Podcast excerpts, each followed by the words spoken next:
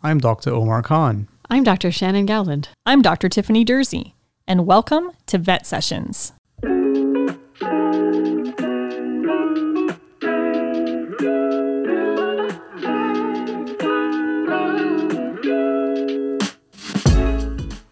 Welcome back to Vet Sessions. I'm Dr. Shannon Gowland. Thanks for listening.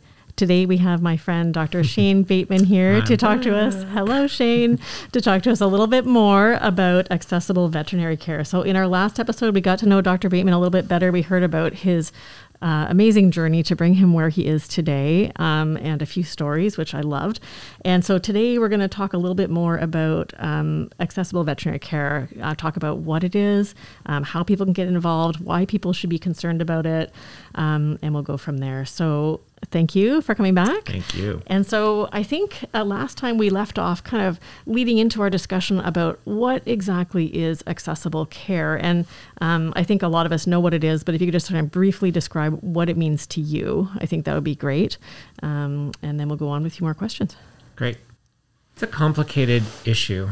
Yeah. And, uh, you know, it's wrapped up as we talked about a little bit last week, you know, in, in all of these implicit biases of our society about who people are and the roles they're supposed to have and what they're entitled to and they're not entitled to, right? There's all of these myths and stereotypes and rules uh, of how our society is supposed to work.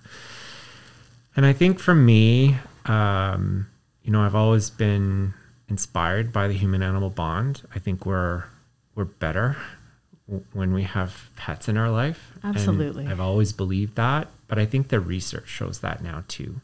Yes. And uh, what we know is that um, for people who are experiencing poverty, people who are experiencing housing insecurity, who are homeless or at risk of homelessness, these are folks who often form uh, a very intense bond with an animal, a pet. It can be, in some cases, the only loving, unconditional relationship they have with anything or anyone. And that relationship is pretty precious. Uh, that relationship keeps these people alive uh, in, in many circumstances. Uh, our, our clients have told us through research and through personal stories that they share with us how very important animals are in, in their lives and their existence and the the motivation that um, caring for an animal has. Uh, we understand that you know it's a factor in behavioral choices that people have about um, making choices about substance use, about um, criminal activity, and those kinds of things that often are consequences of the traumatic experiences typically that people have had that have um, often through no fault of their own put them into this vicious cycle of um, being unable to escape the the ravages and the challenges of of you know these kinds of experiences. You know we we see that person on the street and we make up a story in our head about who they are and how they got there and how they don't feel like leaving that, right? That there's something that's keeping them there, which is so far from the truth in so many cases. Absolutely. And so for me, uh, this started as, you know, sure, I don't have anything to do next weekend. Okay, I'll come and volunteer into much more of an advocacy and, you know, um, being addressing these kinds of things head on uh, and and really trying to change the landscape in some way that that we can um, address that. So for for me, this is a social justice issue, along with many of the social justice issues that are colliding with our society these days. The Black Lives Matter, the you know. Uh, terrible legacy of uh, colonialism and the absolute travesties that have uh, taken place uh, with uh, the indigenous peoples of this Yes. country and how we continue to uh, subjugate them to oppression and all of the ridiculously awful things that continue to exist in our society today. And so, you know, uh, those feel incredibly big and Mm-hmm. oppressive for any one person to take on. They do. And so for me, this has evolved to be this is what I can do. This is what I do. I I can give my time.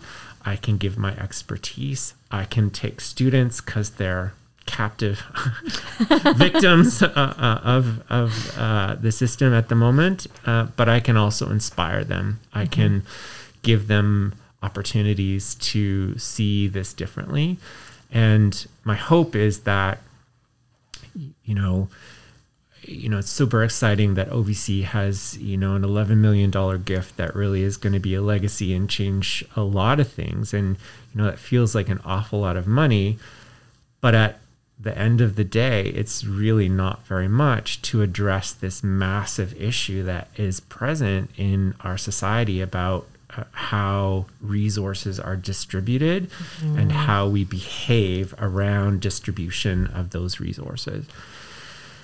Um, and so, you know, this is this is something that I can do, and uh, I hope that by getting involved, it inspires students to see that that it doesn't have to be, you know, a, a life's passion to to, you know, make yourself poor doing and giving things back. It, do, Yeah. it doesn't have to be that Mother Teresa moment.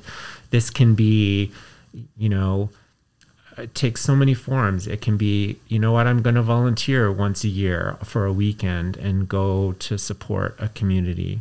It mm-hmm. could be that, you know, I learned not to be afraid of people who are living on the street and that it's okay to go up and talk to them and ask them questions and that that stigma is now gone. It could be that, you know, somebody says, you know what, I, I have, you know, um, now bought into this practice. I'm a partner and we're doing well. We're making a lot of money. I'd like to give back and say, you know what, let's do five spays or neuters or some give something else back to this community uh, on an annual basis. So it could look like a lot of different things. And I think that's the the kernel this is the secret sauce of the program that we're running is that we uh, can essentially um, do so much good by everyone lifting a little bit Absolutely. Absolutely. You're right. I think it's really important to realize that it's not on the shoulders of one person, even yourself. no Um, but yeah, uh, I, I think I think that's a really important point for sure. And it's so great that students get to be exposed to that situation and learn. And you know, it's an amazing opportunity for them. So yeah, absolutely. So I, I guess that comes into the bigger question too. I, I know that everyone wants to know what can we do to help. So how how do we get involved? I mean, and not just as veterinarians, but also our amazing support staff. You know, our technicians, our clinic staff. Um, you know, what what can we do in general? I think, you know, the biggest and most important thing that people can do is to dig deep, open their heart, and open their mind, um, and the rest will happen. Yeah.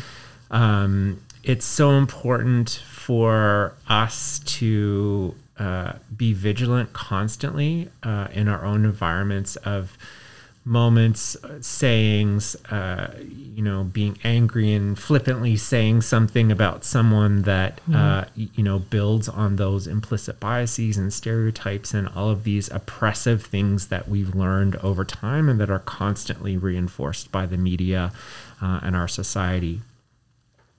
So if you have a chance to address those, that is a huge, huge thing. Uh, and uh, so that's the biggest thing. And you know, it's it's the first step really in in going down that road of you know beginning to make a difference. Learning, you know, if you don't know uh, about these kinds of issues, then you know, gosh, social media is like rife with these kinds of opportunities these days. Um, you know, uh, learning about decolonization, learning about indigenous peoples in our country, uh, and the experiences that they have on a daily basis and, and how they view the world and their existence, that's so important to position yourself in their shoes and experience the world from their perspective. These are truly gifts that uh, I think are so important for each of us to to pursue, uh, and they certainly help with this work. So it doesn't mean that you have to volunteer, but if you're one of those people that is just part of the quiet army that's not going to let that bad joke, you know, go unchallenged, or um, for you to to you know hear somebody joke about the client that just left in the lunchroom and take them aside and quietly you know ask them to reconsider their perspective those are so important moments that mm-hmm. help to shape the culture and help to make this change and this social justice uh, you know happen in quiet and progressive ways over over time certainly if you you know want to give back i think there are so many ways of doing that whether it's giving time money energy um, giving your power and privilege to someone who doesn't have that opportunity uh, to experience that or to use your platform for a moment to to share their um, perspectives on the world. Those are also incredibly important ways for us to make change.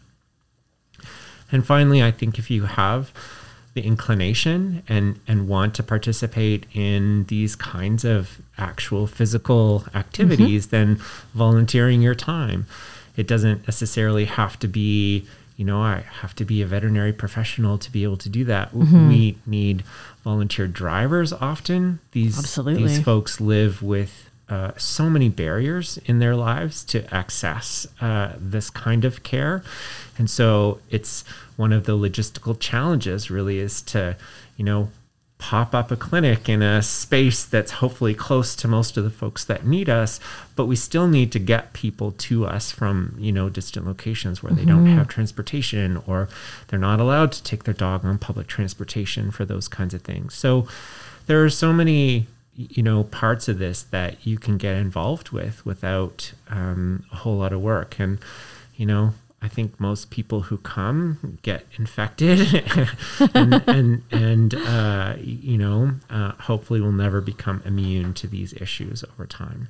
Absolutely. Well, I certainly found it eye opening myself mm-hmm. and, and really genuinely enjoyable. You know, I, I really like what you said though about the moment to moment way we conduct ourselves. You know, mm-hmm. as a as a public facing profession, sadly, it's really easy to judge our clients and and equate, you know, um, ability to provide care with caring about the pet, mm-hmm. and that's a really dangerous assumption to make. Hugely dangerous. Um, you know, and sometimes when people are struggling with something and they lash out or something like that, it's because they're dealing with so much that we don't know about, mm-hmm. and so just taking that moment to it's such ask questions. In, absolutely, you know, incredible um, wisdom that there is in being able to be in that moment in those situations and truly, you know, this is really what empathy. You know, the reality of empathy is that you can step out of your own experience and put yourself in someone else's shoes, and just give them a break because you have no idea what their story is or how they come to that moment in their lives. And yet we're constantly making up stories in our head of like who that person is or supposed to be. And, you know, we're all actors in that ridiculous, yeah. you know, play that we continuously act out. It's hard not to do that for it sure. Is, yeah. But you're right. Just having a moment to moment awareness of it will will make a difference in our own little corner, and then hopefully that will spread if that is a thousand and ten thousand, a hundred thousand, and then a million corners across this yeah. country, very quickly we make that critical tipping point to making substantive change. Absolutely, absolutely. Oh, that's wonderful. Well, thank you so much for joining us today. You said so many inspirational mm-hmm. things. I just, I really appreciate you and all the amazing work that you do and just the, the legacy that you've set up of this amazing program. And I know our students are, are so appreciative for everything you do with Outreach as well. So thank you so much for joining it's us. my pleasure, Shannon. It's been uh, an honor to be here and to be participating in this uh, great initiative as well. So I hope it goes well, and I wish you all, all of you all success. Thank you very much. Thanks everyone for listening. Um, we're going to wrap up our session now. So um, please follow us on Instagram at Vet Sessions. And if you have a question for us or a great idea for a podcast, we definitely want to hear from you. So please email us at vetsessions at hotmail.com. Thanks. Take care. Bye, everyone.